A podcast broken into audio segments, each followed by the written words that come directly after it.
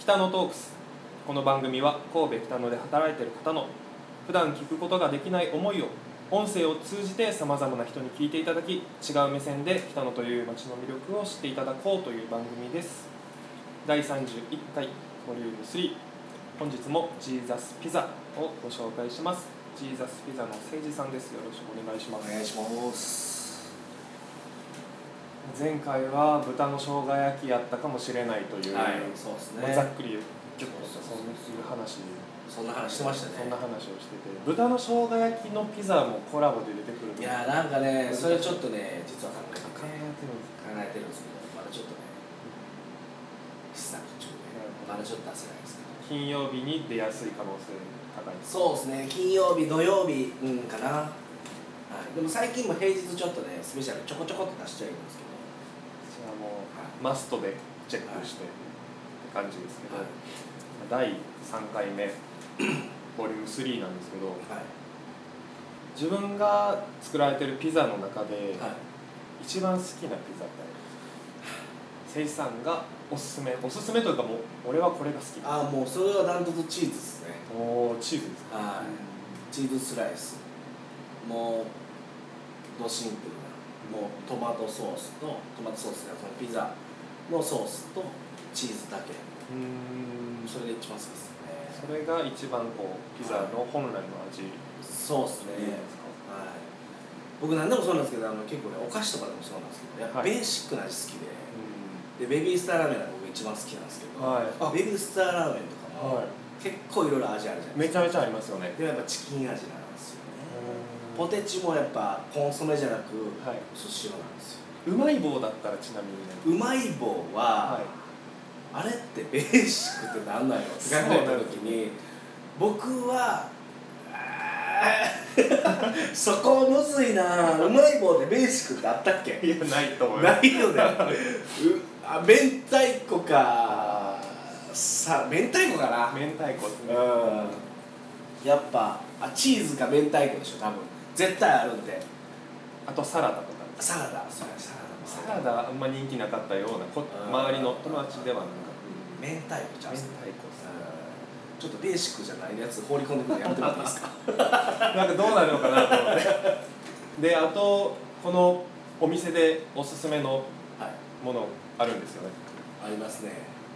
ピザにはうちのピザにはマストではいまあこれまあ成人してる方限定なんですけど、はい。うちのあのねパブストブルーリボンビールっていうアメリカのビールがあるんですけど。ハブストブルーリボンビール。はい。はい。これ結構昔もう歴史も古くて、はい。1844年からある。神戸というよりかは、はい。あのそもそも、まあ、日本で飲めるようになったのが去年の8月なんですよ。じゃあオープンされる1か月前ぐらいに解禁されたはい、にあの日本初上陸で、はい。あの代理店ができたんで仕入れることができるようになったんですけど。前までは多分セレクトではい。あの買い付けに行ったりとかしてあの飲めることはあったと思うんですけど実際こんだけあの手軽に手に入るようになったのは去年の8月からですね。であのうち前も話したと思うんですけどうちのお客さんで4割ぐらい外国人のお客さんなんですけどその中でもあの半分ぐらいはあの、まあ、例えばアメリカであったりとかに住んでる方が多かったんではい。あのこのパブストを見るとかなりあの懐かしいっていううん。ので大学時代を思い出すっていう、はい、もう向こうアメリカとかでは6缶セット、はい。6パックで大体500円以下とかで飲めるんですよ。じゃあ結構そういう学生時代には優しいような。そうそうそう。あのほんまにチープなビールなんですけど味はでも結構ライトで飲みやすくてなんですけど味しっかりあってピザと合わせた時めちゃくちゃマッチしてうまいんですよね。でだからその、まあ、ブルーリボンっていうだけあって、そのブルーカラー労働者向けのうん。あの労働者を応援しませんっていうビールなんで、でもカリフォルニアとかでも、まあ、横乗り系の、あのスケボーであったりとか、はい。そういうムービーとかにも結構出てきたり映画とかのワンシーンにも結構出てくるような本当ポピュラーなでも日本ではまだまだ。全然。うんまあでもコアなファンはめちゃくちゃ多いんですけど、はい、そういうのも含めてこうあのうちのピザに来た時にぜひ飲んでほしいですね。一回体感してほしいですね。そうなんです。それが今目の前にあるんですけど実は。これあのスクリューキャップじゃないですか。そうです。手でも開けれて。これ珍しいですよね。でも海外とかでも結構多くてあの喋りながら飲むんですけど、はい結構その冷たいビール飲むというよりかはまあぬるくなっても多分向こうの人の時とか思うんですけどでまあちょっと蓋閉めて置いとったりするんですよ。おーそうなんですね。でまた残ってるやつ明日の朝ちょっと飲むみたいな。寝起きに飲むみたいな、まあ、それぐらいライトなビールなんで。水と同じぐらいの感覚で。飲めちゃうビール。あよかったら絶対。一口いただきます。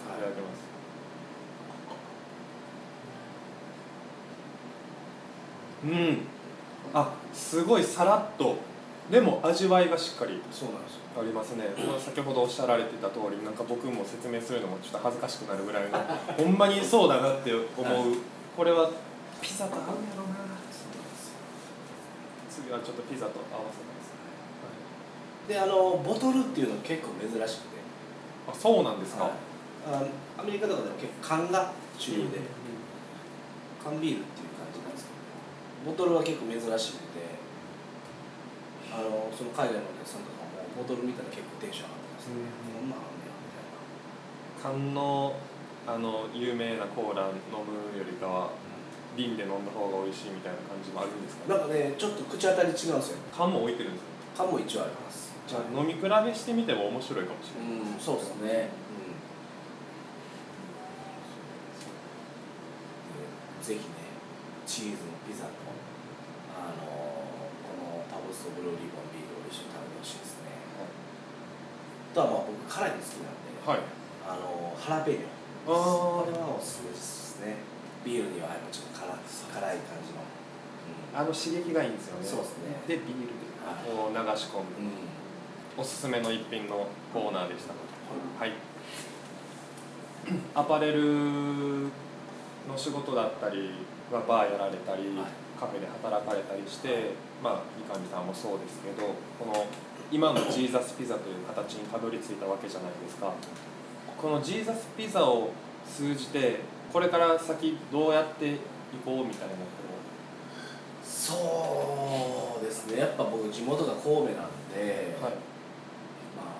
まあ、新しいものを取り入れてでみんなで共有して楽しい場所を作っていけたらなっていうのはありますね、うんまあ、このピザでもそうですけど神戸にはなかったので、まあ、こういうね食べてもらうってことは、まあ、一つの楽しみっていうか、いまあ、それもありますしまた今後そういったものをなんか違う形で神戸にも広げていけたらなと思ってるんですけどピザに限らずはいまあそういう空間が作れたらいいなとは思ってますけどね、前回前々回でおっしゃってたピザ片手にコーヒー片手にみたいなこういう街の流れというか。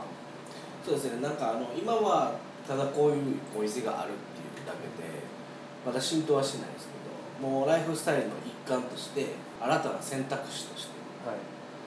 あのハンバーガーとか最近多いじゃないですか。多いですね。めちゃくちゃ多いじゃないですか、でももう定番化したじゃないですか、ご飯行くって。前まで多分結構昔とかやったらハンバーガー食べに行こうみたいな。っていう選択肢を最初の頃はなんかあのハンバーガーができたらしい。アメリカンのハンバーガー食べれるらしいんで食べに行こうかやったのが今はもういろんなお店があるってハンバーガーでも。だからハンバーガー今日はハンバーガー食べたいなってなったらそのいろんな選択肢が。はい。でもこのスライスピザ食べたいなってやったら今うちしかないんで僕はもっとこうスライスピザのお店が増えてほしいんですよね。うん。でそこで選択してもらえる。はい。で選択することによってやっぱね、まあ、ライフスタイルの一つになるなっていくと思うんでそういうところを目指せたらなと思いますね、もう最後に、まあ、最後になっちゃうんですけど、はい。一言やっぱお願いしていいですか？はいもう誠司さんのピザの豆知識。ピザの豆知識。ピザの豆知識 あのーピザの耳あるじゃないですか。はい。あれ別にねうちね残してもらっても構わないですよ。残していいんですか？はい。はい。あのめちゃくちゃ大きいんでやっぱねいろんな種類食べたいと思うんで、はい。別にピザの耳残してもらっても別に僕は何も思わない。えー、はい。っていうのもあのピザの耳があの結構みんなピザハンドルとかってはい。ピザをね食べるためのこのハンドルやから持ち手みたいなところでもあるし、へーはい。ピザを残した時に骨に見えピザボーンとか。え呼び方変わるんですか？があったりまあいろんな呼び呼び名があるんですけど、まあ、それはなんかあの遊びながらみんな考えた言葉やとは思うんですけどそういうのもある全然耳は残してもらっても僕怒らないんで。でいっぱい種類を食べていただければ。っていうのもあります。しはい。はい、えー今回はジーザスピザの誠司さんに出ていただきました。ありがとうございました。好耳の話とか きなんです。この話どうもインタビュアーの中西幸宏です。今回はジーザスピザの誠司さんにインタビューをさせていただきました、えーすごく個人的なお話なんですけれども僕はハンバーガーとピザがすごい好きででそのピザもイタリアンのピザも好きなんですけどアメリカンピザが本当に好きで、えーなかなか神戸で食べれるところが本当になかったので今回ジーザスピザさんに出会えてすごいこう人知れず感動してましてでインタビューをさせていただいたことがすごい光栄で楽しかったです。はい。ピザもどの種類を食べてもすごく美味しいので気になった方はぜひぜひ行ってみてはいかがでしょうか。また次週もお楽しみに。バイバイ。